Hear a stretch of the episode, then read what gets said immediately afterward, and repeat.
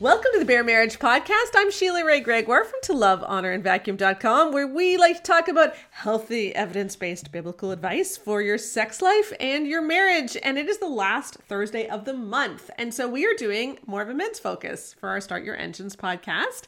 So women, of course, are more than welcome to listen, just as men are more than welcome to listen to all of the podcasts. But we're going to be talking specifically about some things regarding masculinity, guys, etc. today. So we're at the end of the month, and this was an exciting month for us. I've got my husband Keith on the podcast Hey, with me, and my son-in-law Connor.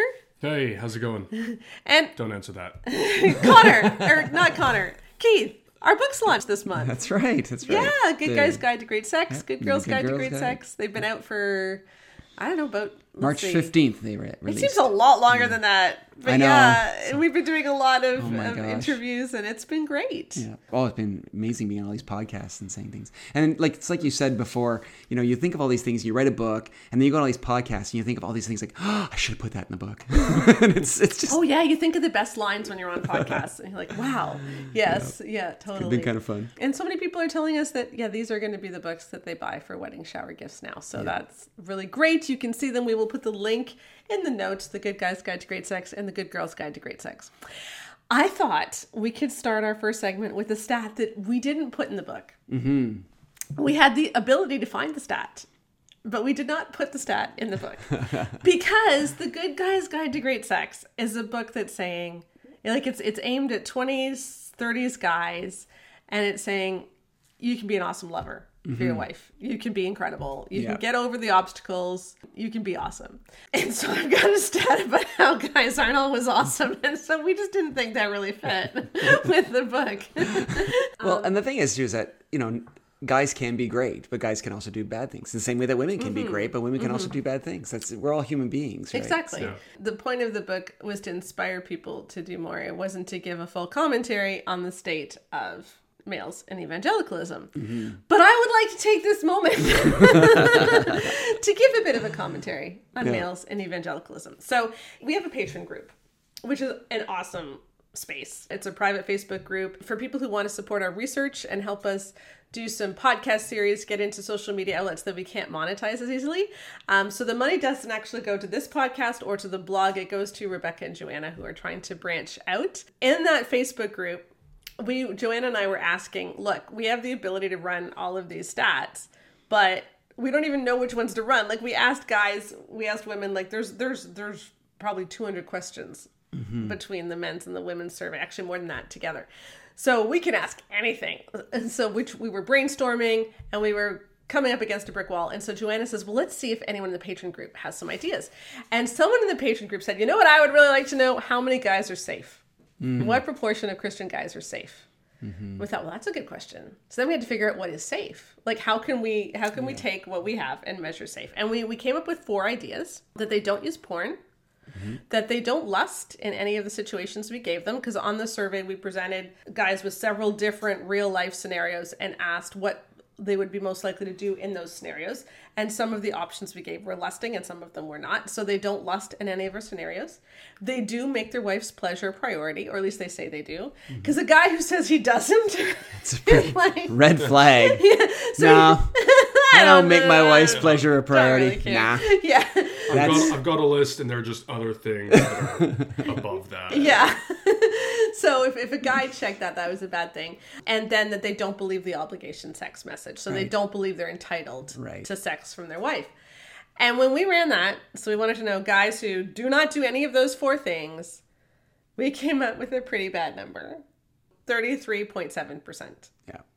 33.7%. So Connor, do you want to say something, or should I jump in? Because I'll- have some I'll- stuff I'll to say. you go ahead Yeah, first, because yeah. I, I think one woman stated Better than she'd better than I had feared, but not as high as I'd hoped. Yeah. That's what she said, or mm-hmm. something like that. Yeah. Mm-hmm. And it was just like, I think, yeah, well, I mean, absolutely, because if you think about how much the obligation sex message is preached out there mm-hmm. to men, if for women they need to feel safe that the the obligation sex message needs to be dropped.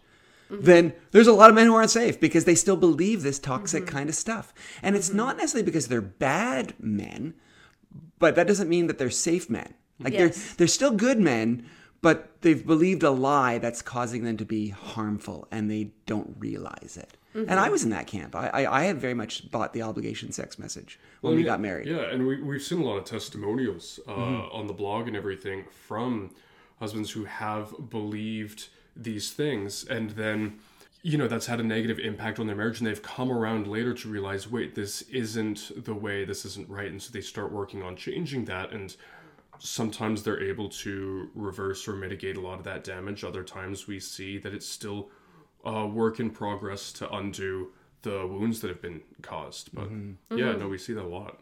Yeah, now I want to I want to break down the numbers a little bit more. Mm-hmm. So if you think about it, it's like 33.7%, but the score is really 33.7 out of 50, not 33.7 Right. out of 100 because 50% of guys use porn. Mm-hmm. So when you take out well it's like 49.6 or something. So when you take those guys out, you were really working with a, a potential Yeah. of safe of 50. Yeah. And so out of that 50, 33.7. So so of the guys who don't use porn, two thirds are safe. right And Yeah. of the ones that are not safe in that group, Mm-hmm. probably I would guess the majority of reasons why they would be disqualified in your definition of safe is because they believe the obligation sex message. Yeah, I mean, I would have to have Joanna run it more. Like, how much does lust overlap with porn? How much does the obligation sex overlap with porn? But yeah. And and the reason I, I say that is because the thing I find very interesting here is basically people are reacting to this in different ways. So for men, okay? So there are men who are gonna see this stat and gonna go, Wow, what can I do to be a safer man? Mm-hmm. And there's other men who are going to go, two thirds of men aren't safe. They're a bunch of feminists trying to bash men and blah, blah, blah. And that's what they're going to say. Um, mm-hmm. and it's because you have an option to say both men and women are important. And therefore, if a woman feels unsafe, that should matter to me. Mm-hmm. And I want to try and see. And if, if she's expecting something out of me that's unreasonable, then we can have that kind of discussion. But I'm willing to go to the table right? Whereas there's a whole cadre of guys in the Christian church who are like, no, the way that men are is the way that men are, and women need to adjust. And that sort of mentality is exactly where it's fertile ground for this obligation sex message and that sort of stuff to grow out of because it's basically men are the focus, women have to somehow catch up and do what we need them to do for us, rather mm-hmm. than really truly saying, God made us both to get something out of this. How do we communicate to each other what we both need? How do I, as a woman, tell you, you know, what I need from you? How you, as a man, respond to that? All that healthy kind of stuff, they just throw it out the window because they're not interested in listening to women, which I find so sad. There's something interesting that I think about that statistic. Uh, in the same way you were saying, one of the patrons was like, well, it's higher than I'd feared, but lower than I'd hoped. Is I, I think an interesting thing with kind of being around that one third area is that it's a low enough percentage or a low enough proportion to show those who are willing to listen that there is a genuine issue here and some you know to to encourage self-reflection. Like am i in that third or am i in the the two am i in the unsafe two-thirds but it's also a large enough portion that it, it seems very attainable i think. Yes. like if you hear that 1% of men are doing things well and doing things okay and not setting off any of these red flags i think a lot of guys might be really disheartened by that and think that's oh man i don't know if i can honestly say i'm in that 1% and if i'm not i honestly don't know if i could even get there because that's a pretty small i know some good men and that's a uh, all the good men that I know wouldn't fit into that category. But with a third of men being safe, I, I, th- I think it makes it seem absolutely attainable. Like you're not facing up against unimaginable odds here. It's like, okay, well, maybe let's do some self reflection. And if I see a few areas for improvement, I can just tweak those a little bit. And honestly, that right there might be enough to get me into that safe third if I'm not there already. Mm-hmm. Mm-hmm. Mm-hmm. You know what I think is interesting too is that a lot of people are thinking that I'm man bashing by saying that only a third of men are safe. But I'm saying, look, guys, a third of men are safe, whereas a lot of the men are actually saying no men are safe. Yes, Yeah. Like that's there was true. there was an article that Gary Thomas wrote where he was quoting Al Mohler, who was who's the head of is it Southwestern Baptist Theological Seminary, one of the Baptist theological Right. seminaries, saying that there isn't a man who isn't sexually bent. In some way. There isn't a man alive who isn't sexually bent in some way or. And so they're saying the number zero.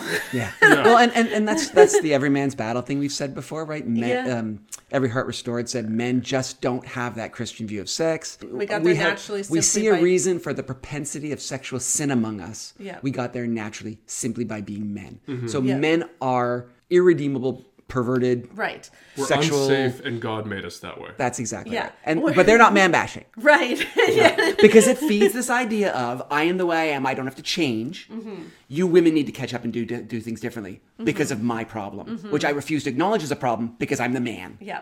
yeah. So it is it is really problematic. Okay. Here's my belief. This is me being Sheila. I, we don't have any proof of this. Okay?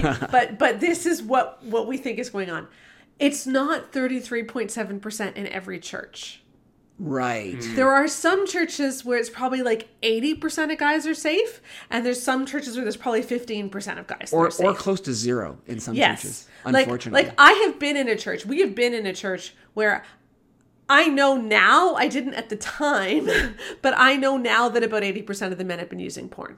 Mm-hmm. And my kids would tell me about the guys using porn in the back row of the youth group openly during youth group and you know everyone's parents were as well. Like it was it was bad okay? Mm-hmm. But then i've been in churches where i have felt very safe as a woman where this was not a problem that people really brought mm-hmm. up which doesn't mean it doesn't exist but i really think we know that habits go in pockets. Mm-hmm. And so I think what what to me what that says is guys who are listening, if you are in a church where every single guy around you struggles with porn,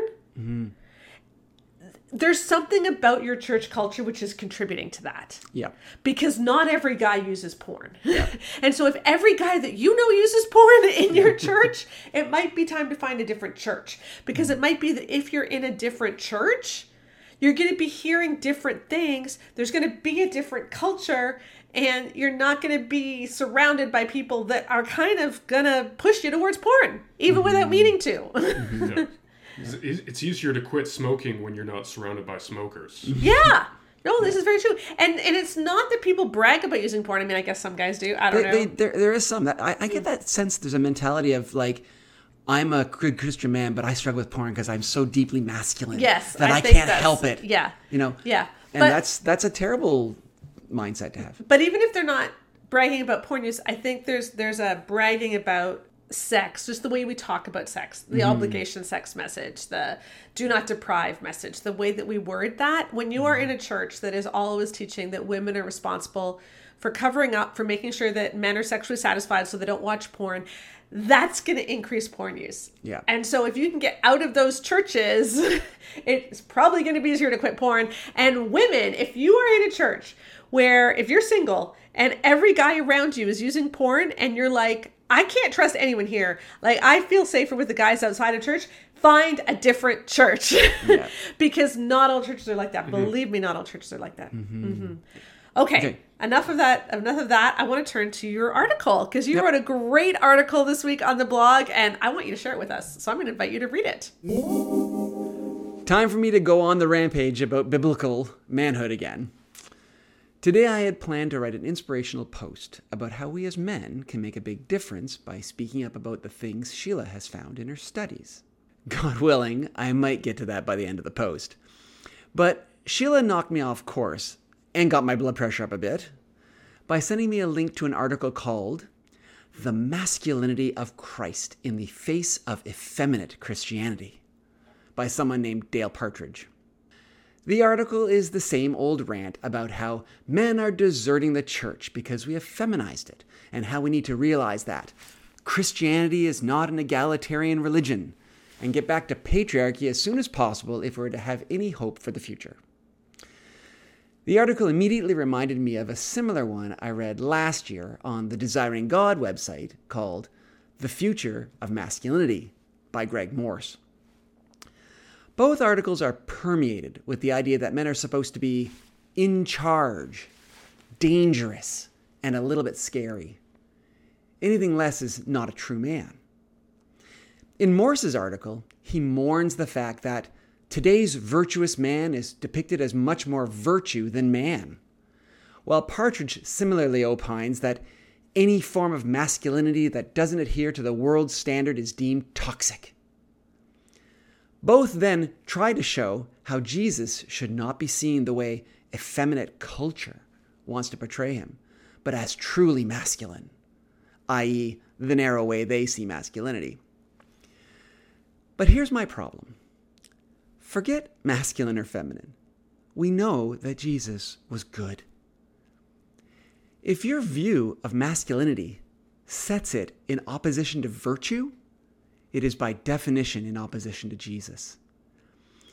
Men who write articles like this are usually the first to accuse people who disagree with them of reading their preconceived notions into the text of the Bible. How do they not see they are doing the exact same thing? They seem to have a great need to project their preconceived view of masculinity onto Jesus, rather than letting Jesus inform their masculinity, and in the process, maybe learn how to be a man and not be toxic. Partridge, in a superscript, references the Wikipedia page on toxic masculinity, giving an example of what the world standard is vis a vis masculinity. You know, the one that we're supposed to avoid.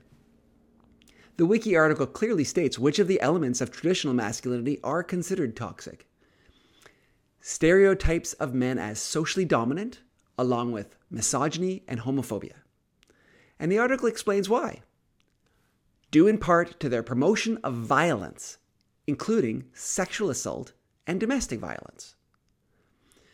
So, which of social dominance, misogyny, homophobia, sexual assault, and domestic violence are the non negotiables these men are advocating for us to endorse?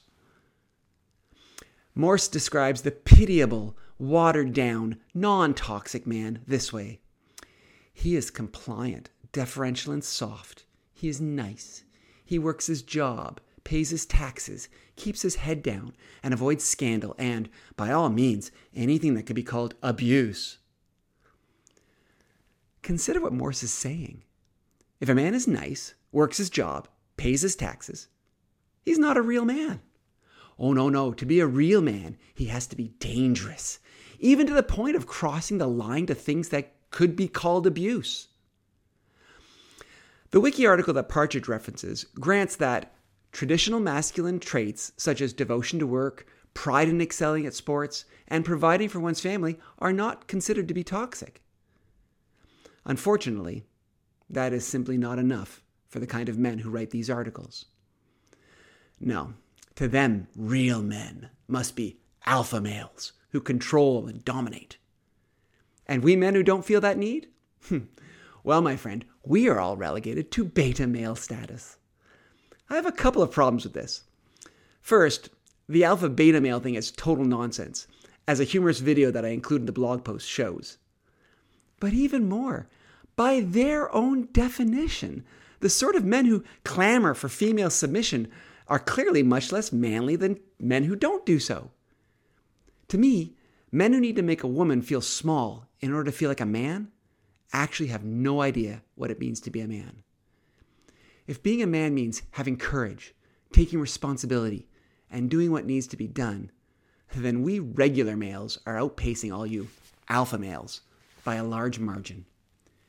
If you want to be courageous, try living in a world where you don't get any freebies by being a man, where you're judged by the merits of your contribution rather than by the fact that you were born with a penis. We, the majority of men, have been doing that for some time now without really finding it to be an issue. It is only weak men who fear and shame women for being strong. This was actually shown scientifically in a study from 2015 of players of the video game Halo. The study found that male players who did poorly became increasingly hostile to female players who were more successful than they were. But the men with the skills, they had no problem with the women being allowed on the field. The kind of men who write articles like this reveal their insecurity and their need to genderize virtue in the first place.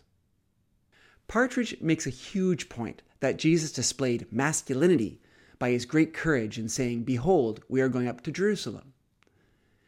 In saying this was courageous, I agree with Partridge completely.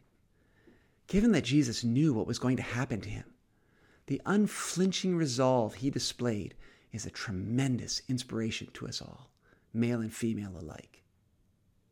But Partridge's claim that of all the statements demonstrating the raw masculinity recorded in human history, there is none more remotely courageous. It falls on deaf ears to me. How is this a uniquely masculine act? Can women not resolve to do things that require courage?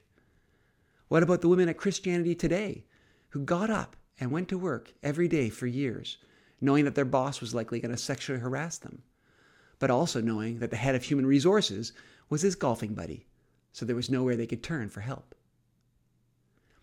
What about Eileen Gray, who steeled herself to go before Reverend John MacArthur and the men on the church's elder board to seek help from her abusive husband? I'm sure she feared what would happen if they didn't listen.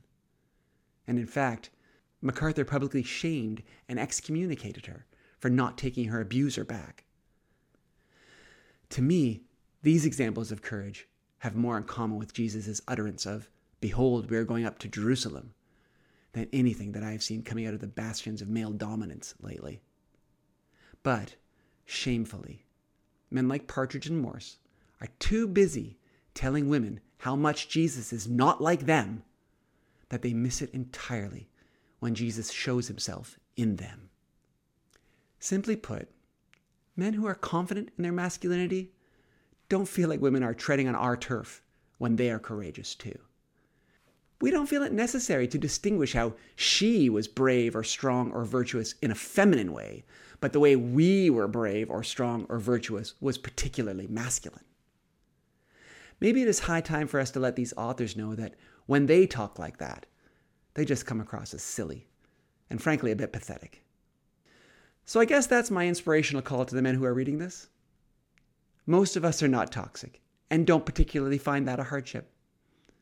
Most of us are not ashamed to be like the one who called himself gentle and humble of heart, the one who said, turn the other cheek, the one who said, not so among you, about ruling over others. Most of us are confident in our masculinity without needing to make women feel small or afraid or that somehow they are less like Jesus than we are. Most of us think that being a bully is the opposite of being a man. So let's stop letting these bullies think they actually speak for Jesus. Let's stop letting people who have told us that they need an uneven playing field or they will take their ball and go home to give us lessons in masculinity. And most of all, let's stand up for our sisters if we ever see these bullies try to pick on them again. Thanks for writing that. Mm-hmm. I really do like it when you write in the blog. You should do it more. yeah. Well, I got to. I also have a day job. yeah, I know. Okay. Before we discuss your article too much, I, I have a funny story that kind of relates to it. Yeah, yeah. I shared on Facebook this week a comment about how when you have power imbalances, you can't really have consent. Mm-hmm. And yet, you mean like so, like if if you're a teacher student, right? You know, minister, parishioner, doctor, patient, right? And this mm. is known throughout society yeah. that like when there's a big power imbalance, consent isn't possible, and that's why a lot of these things are either against the law or they mean you lose your license to practice mm. whatever the profession is, etc. Yeah. Or at the very least, you need to disclose it to human right. resources or. Yeah. You know. Right. But interestingly, in Christianity and evangelicalism, we set up marriage as a power imbalance. Some sections of evangelicalism. Yes, yes some sections. Deliberately say it as a power imbalance because yeah. the man is in charge, the man's right. the boss, mm-hmm. and the woman's supposed to do what he says. Right. Yeah. And someone shared that mm-hmm. with with um, the caption. So they shared it on their page because I can see who shares it. So the guy who shared it said, "So then I guess Keith can't consent because we all know that in their right. marriage yeah. she has the power and there's yeah. a power imbalance yeah, because he has exactly. to submit to her, which I just find so funny because if you were to talk to anyone in our hometown, like you save premature babies' lives like you're so respected. We go into any grocery store, they know who you are. Oh, thank you, you saved my kid's life. like, well, but you're famous now too. Well, I, people don't recognize me the way they recognize you, though. Yeah. Like I, I might be bigger out there, but in our town, and you've always made more money than me. I stayed home with the kids for like how many years? Mm-hmm. Well, all of them, I guess, twenty years. Mm-hmm. I just find it really, really, really funny. Well, yeah, I know. Well, yes. Well, I, I, will say though, uh, we've uh, Rebecca and I found there to be about a 50-50 split when we uh, when we meet someone and it comes up that Rebecca's last name is Yeah. Gregoire and they recognize, half of the time it'll be, wait, is her dad Keith Gregoire? And the other half of the time will be like, wait, is her mom Sheila? yeah. So it's really Yeah.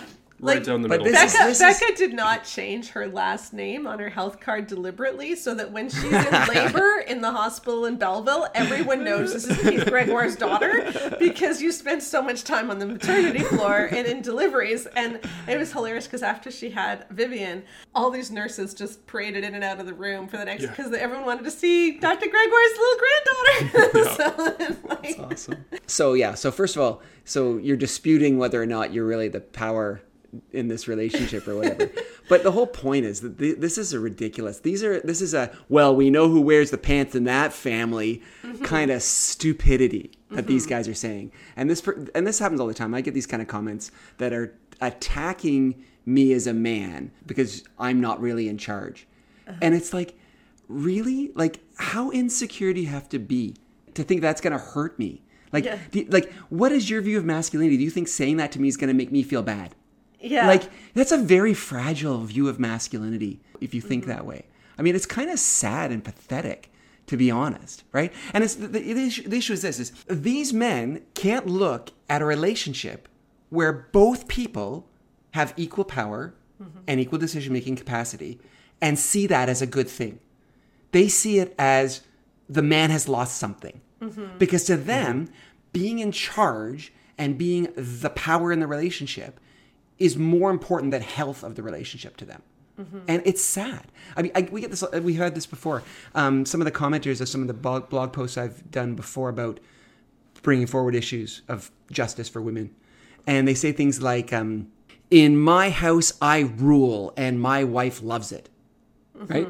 Another guy said, uh, "In my house, my word is law," and he put in big capital letters. And it's this whole mentality of this is the way that I am, this is the man I am, and it's mm-hmm. trying to impress me. And it's like, dude, who are you trying to impress? Who are you trying to impress? Because that doesn't impress anybody. Mm-hmm. Okay, so you're a jerk. Like I don't care. Yeah. It's like it's like that Shania Twain song that don't impress me much. It's Yeah, like yeah. okay, so you got a Neanderthal attitude about women. That doesn't impress me. Like I don't understand. No, I just think it's so funny that the assumption is that if the guy isn't in charge, the woman is. Yes, because the idea of of Yeah. people just working together is so foreign to them, and that's so sad. Yeah, there's there was another on this on one of the same posts. There was another huge thread, like I think it has about hundred comments now, where a guy was saying, "Okay, but what do you do if you can't make a decision? Like you Yeah. do need a tiebreaker." And all these women were saying, uh, "I've been married 32 years. We've never needed a tiebreaker." Yeah, you know? this, this is something that we've uh, we've had a long conversation with one of our friends about, and what, what Rebecca and I realized is that yeah, we've been married for almost seven years now, and there hasn't been a point where there's a major decision that we don't eventually get on the same page for, and that's really important because there have been a lot of big decisions where for one of us to just unilaterally make the decision it could have put us into a bad spot, would have made one of us unhappy. The thing is, I trust that both myself and Rebecca are equally capable of being in the right.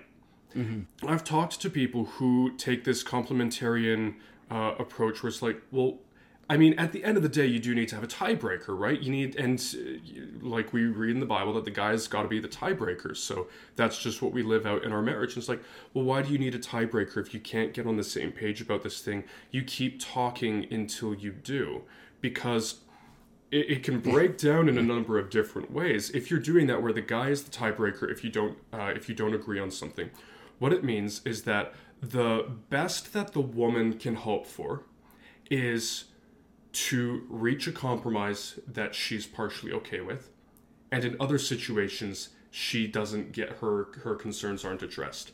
The worst a guy can hope for is to reach a compromise where he's satisfied, at least in part, and the rest of the time he's going to get all of his concerns addressed. When what should happen is you should keep talking through, like buying a house or buying a new car, you should absolutely be on the same page about those two things. There are smaller decisions where we don't necessarily have to get right on the same page because it impacts or is a lot more important to one person than the other. And then you know say it's uh, say it's something about how we're going to do our lawn the next mm-hmm. year because i'm the one who's actually doing the work on the lawn and i'm the one who's reading into stuff we can do to reduce our water consumption and make things look nice and do it all for cheap because i'm doing the work and i'm putting in the time and everything like that rebecca might bring up some concerns but ultimately if i said no i think i think this is what i am going to do here for these reasons she can say yeah, okay, no, you know what, that's fair. That mm-hmm. sounds all right. And if there's something that she's doing, like uh, say she's, I'm going to be doing the gardening beds, but she's going to be doing a lot of the gardening in those beds. When it comes to what she's going to plant, yeah, I might have my input, but ultimately it's going to come down to what she decides because it impacts her more and it's more important to her. She's more invested. But houses, kids, cars, and a whole plethora of other big things don't break the tie. Just Yeah. be on the same page. Yeah. And I think what's so interesting is often people will say, oh, yes, but someone's got to break the tie, as if that's a trump card to show, like, to prove their and view. they think, 'Cause, and they, and they 'cause say I, this. I like the word. I use the word hierarchy. I don't use the word complementarian. Yes, you're right, yeah. Because because I, I find complementarian because if you're really complementing each other, that's what the complement with an e, like you fulfill each other. If you are a complementarian, you believe that you both have something Yeah. to bring to the mm-hmm. marriage. Yeah. But we often use hi- they're, they're hierarchicalists. Yeah. They believe that the man is in charge, not that they both have things Yeah. to bring. And so they say this trump card. yeah, and this is the trump card for This why is they. the trump card. And then all of the rest of us are going, yeah. Why are you saying that? You don't need someone to break a tie. And and, and they look at us like we're from a different planet mm-hmm. often. And this is what was happening on this thread is all of these people are saying no 32 years that's not how we function. When we function together because we work things out. And if we can't work things out that's a sign there's something wrong with the marriage and we need to get help. Mm-hmm. If you are used to having a tiebreaker then what can happen is you take shortcuts mm-hmm. Because you can argue about something and say well i guess we just can't agree so we have to do it my Well, way Yeah, and I've said this before that if if your belief is that the man is the tiebreaker, then you believe that the man is completely in charge. Mm-hmm. Because the man can make any situation a tiebreaker situation simply by disagreeing with his wife. Mm-hmm. And and people say, "Oh, you're man bashing because you're assuming men have bad motives." Okay? And so that I'm apparently a man basher because I'm saying this is clearly and obviously an abuse that could happen. Mm-hmm. Rather than addressing how that abuse could happen, they tell me I'm a man basher. I'm saying that men have bad motives. Mm-hmm. But here's the deal: in families where you have the option of a tiebreaker, where that's the way we're going to solve it, there's a lot more tiebreaker situations that come up, yes right? Yes. So guess what? It's not that men are bad; it's men are humans. If we can get a trump card, we're going to use it, male or female. Right, Yeah. and so so it's we need to get away from this stuff, and we need to actually see that we're both supposed to work together to accomplish what God wants us to accomplish and that in our marriage. and that when that is the expectation this is what i really want to get to is that a lot of this focuses on what is the expectation of how marriage is going to be. Mm. Because when the expectation is we're going to be able to work this out you actually do work it out. Mm-hmm. It might take longer you might pray more you might think about it longer you might talk more you know you might have to dig up all kinds of crap from your past to figure out why this is such a problem whatever it might mm-hmm. be but you mm-hmm. figure it out. Because it all comes back to what you expect in marriage. If you expect that marriage is going to be something where you're going to agree then you're going to eventually come to an agreement. But if your definition of marriage is this hierarchy where she submits mm-hmm. to him making the final decision and that's that's our definition of submit um, then you must think marriage is full of disagreements because if the only way that she can fulfill this wifely duty to submit is to be in disagreement with her husband, then if they always work things out, she never gets a chance to submit. Like it's just it's it's quite bizarre. Um, like uh, the, the, be, be more of a boss. Be more of a bossy, irritating guy, so I can have more chance to submit yeah, to you. because then the, yeah, the only chance that she has to actually be a good wife is if they're constant in constant Yeah, disagreement. I don't think anyone thinks that. But no, but that is that is the way that it Yeah. that it is. So that's why submission is. And you look in scripture, it's about serving. Submit to one another out of reverence for Christ. Like we're supposed to serve each other, consider others' needs before our own. Like these these are important things, um, but it's not about conflict. So, but a lot of guys think, yes, I am the man because I make sure that everything runs the way I want it to run. So with Yeah. that in mind, I'm going to step out and I'm going to let you and Connor talk about the idea of a man and virtue being the opposites because I thought that was quite interesting in your article. So I will turn it over to you guys. So first of all, I guess what I would say is, you know, what were your thoughts as you're as you were reading what I uh, what I said? Uh, so I rolled my eyes a lot. Uh, not at not at what you were saying. I was gonna say, the- okay, okay, all right. Well, I guess I think Let- you go me- back and consider what I wrote. let me just let me just lay this out right now. I disagree with you. No, um, just a lot of the a lot of the quotes and the sentiments that you were pulling in from the articles that Yeah, you were addressing is just. Oh my god! Like I don't act. I don't have any people directly in my life who carry these sorts of views. I just don't. Uh, I I just don't tend to find myself surrounded by people who carry those kinds of views. Yeah, reading it was a lot of eye rolling, and I started reading through some of the sources that you had in there, and it's like, oh my goodness, wow, you really you really toned it down for your article. Like they've gone full deep end on this. But uh, yeah, why don't you uh, why don't you talk through a bit of what the article yeah, about? for sure. I mean, the thing for me, the two things that really struck me that I wanted to talk about with you are the basically the, these guys have a view of masculinity which is very different than the masculinity that I see demonstrated in Christ uh, when I read the New Testament, when I read the, the gospel stories. So I, I want to talk about two things which I call myths that this kind of article tends to propagate. I sort of want to dissect and kind of, you know, debunk those kind of myths. So uh, the first one is the myth of the what I call the myth of the masculine Christ. What I see all the time is is this idea of people saying that Jesus was the most masculine man ever.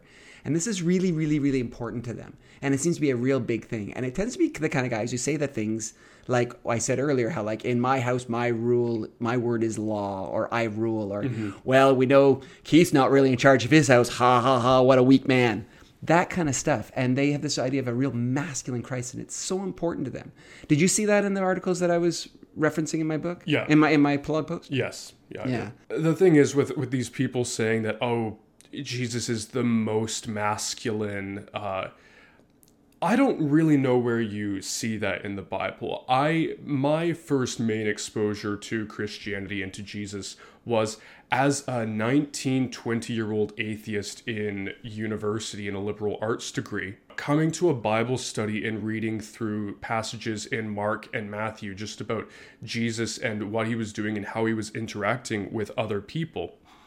And so I had plenty of ideas of masculinity built up on my own, and reading about Jesus, a lot of those were challenged. He was humble, he was patient, he was kind, he was gentle, he was subservient. He had a dignity about him that did not come from force or fear or uh, you know like a typical brawn or strength of any of that kind but rather he had this strength and integrity that came from his absolute virtue Mm. I, I agree, and I I think that the idea Jesus is not when we try and we're trying to make Jesus in our own image when we start trying to put things on him that mm-hmm. are not there. And one of the things I say in my article is the people who tend to be the most the man is in charge. That's the way that God designed marriage. There's no other way. If you don't believe that, you're not biblical kind of people.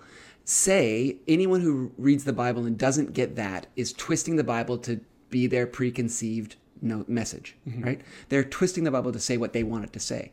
But it's like you're saying Jesus was this hyper masculine, man's man, rough and tumble, totally tough kind of guy.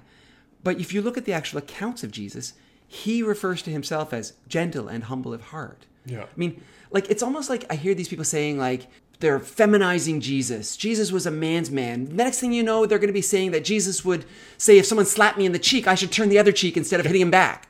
Like Right. that's the way they sound. Like like the Jesus that I read in the Gospels said, if someone strikes you in the che- in one cheek, turn the other as well. Now there's a lot of ways you can interpret that, and I, I won't get into all that. But but the idea that Jesus is going to be this tough guy who doesn't take any crap, pardon my language, I just don't see it there. Yeah.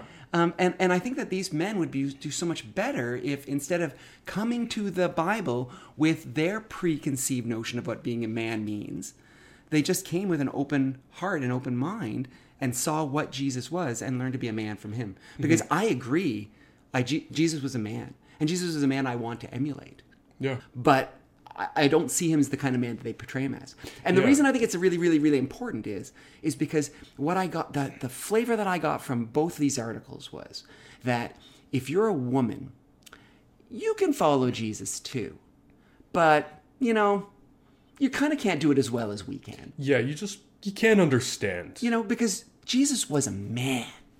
And anything that tries to take our Savior and separate him from the people he came to save, mm-hmm. you know, in this case, women, I have a huge problem with that. And that's what I read. I, if I were a woman reading those articles, I would be, the message I would take away is I will never under, be able to understand Jesus the way that they understand Jesus because I'm not a man. Yeah. And that is just, to me, that is unconscionable.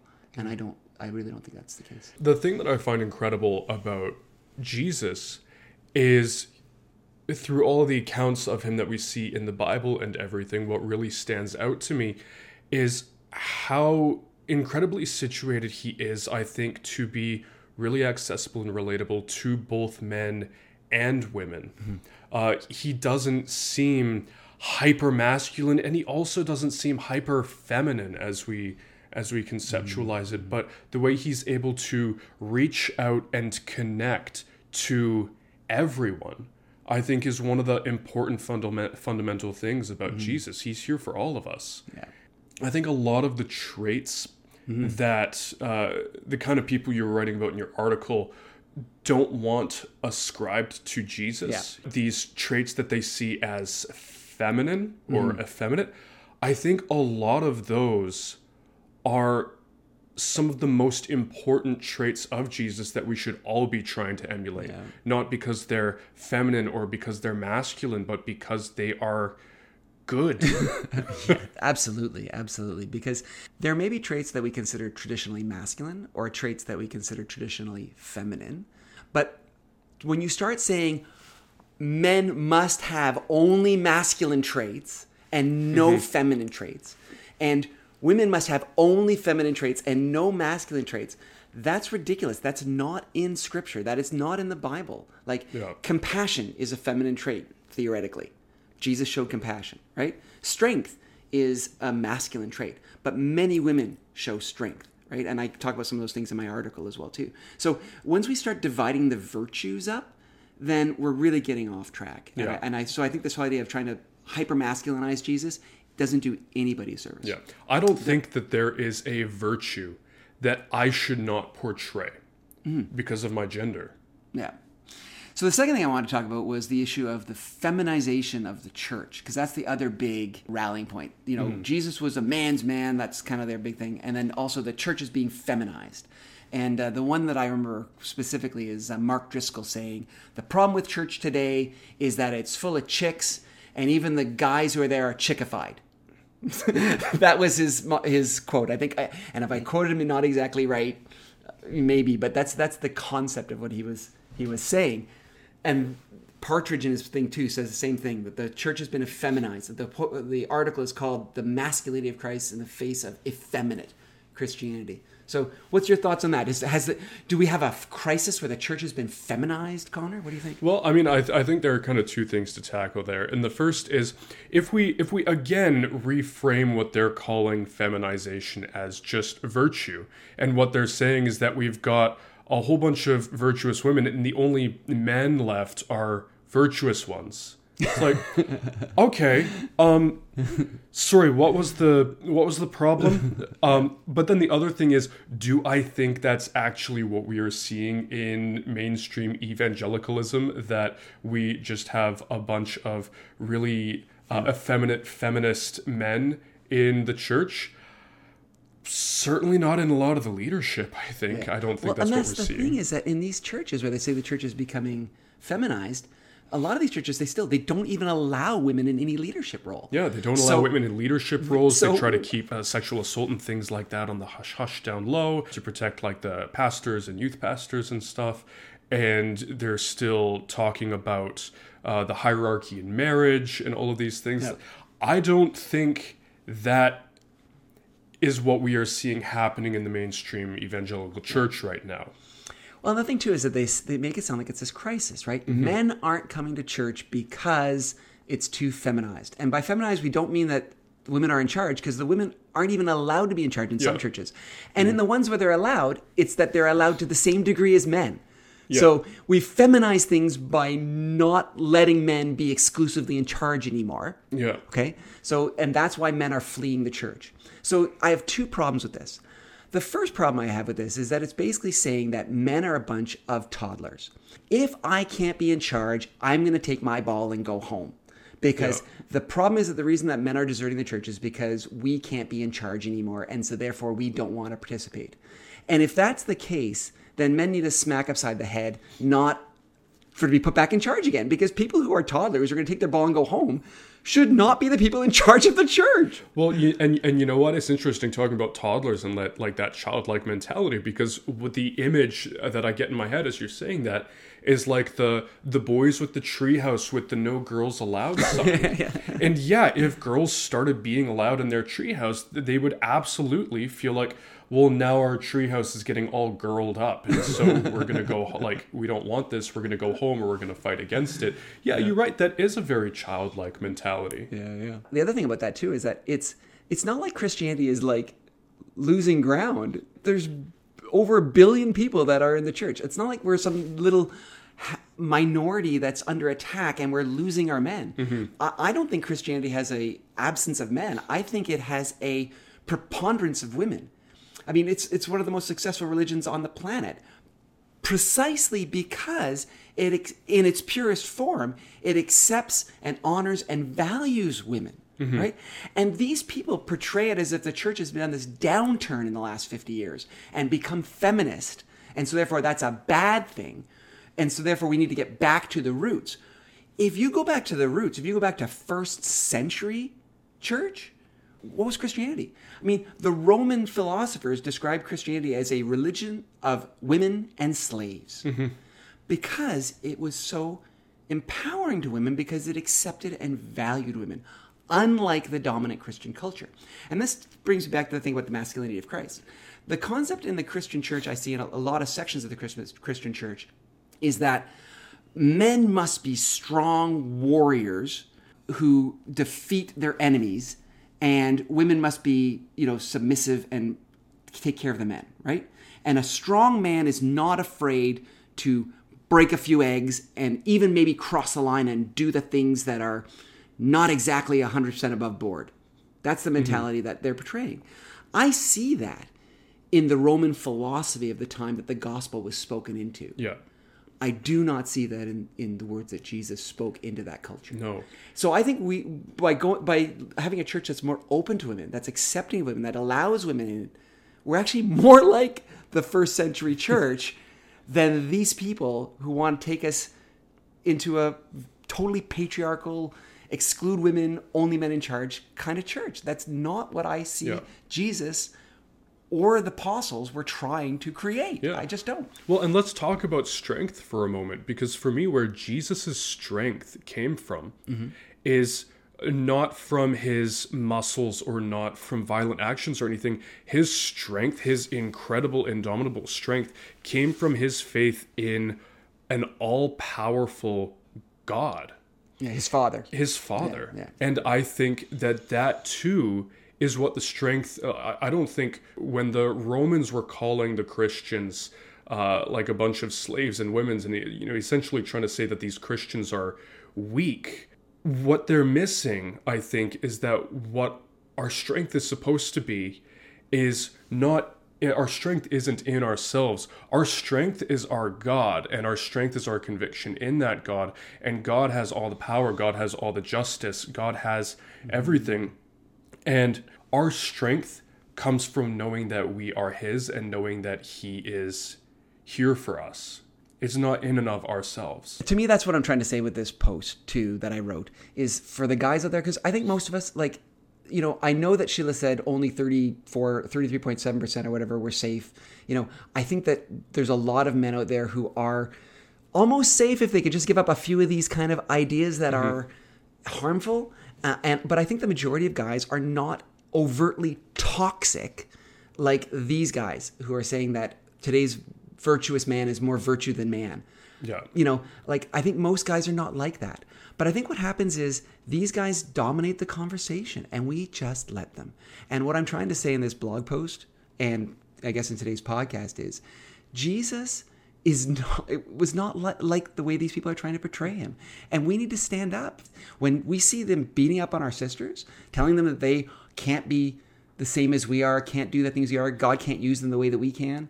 That should just make us angry. I think if Yeah. if if part of being a man is being strong and doing what needs to be done, well, what needs to be done now is to stand up for our sisters because they're getting short shrift. And they're being told Jesus isn't like you. Yeah, and that's unacceptable. That is just unacceptable. So, guys, that's my call to you. Let's stand up for our sisters. Let's do what's right. Let's follow the Jesus who showed himself to us in the weakness of the cross, which was ultimately the strength of you know God's salvation mm-hmm. coming to us.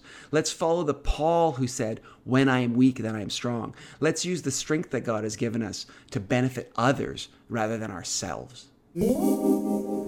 Well, guys, thanks for being here on the podcast today. Thank you for our listeners for joining us. If you're all the praying type, Rebecca and I are on the final two days before our mother daughter book is due at the publisher. So that's what we're doing like crazy. And so after that is done, we will be rejoicing. And then we will see you again next week for another edition of the Bare Marriage Podcast. so take care. Bye bye. Bye.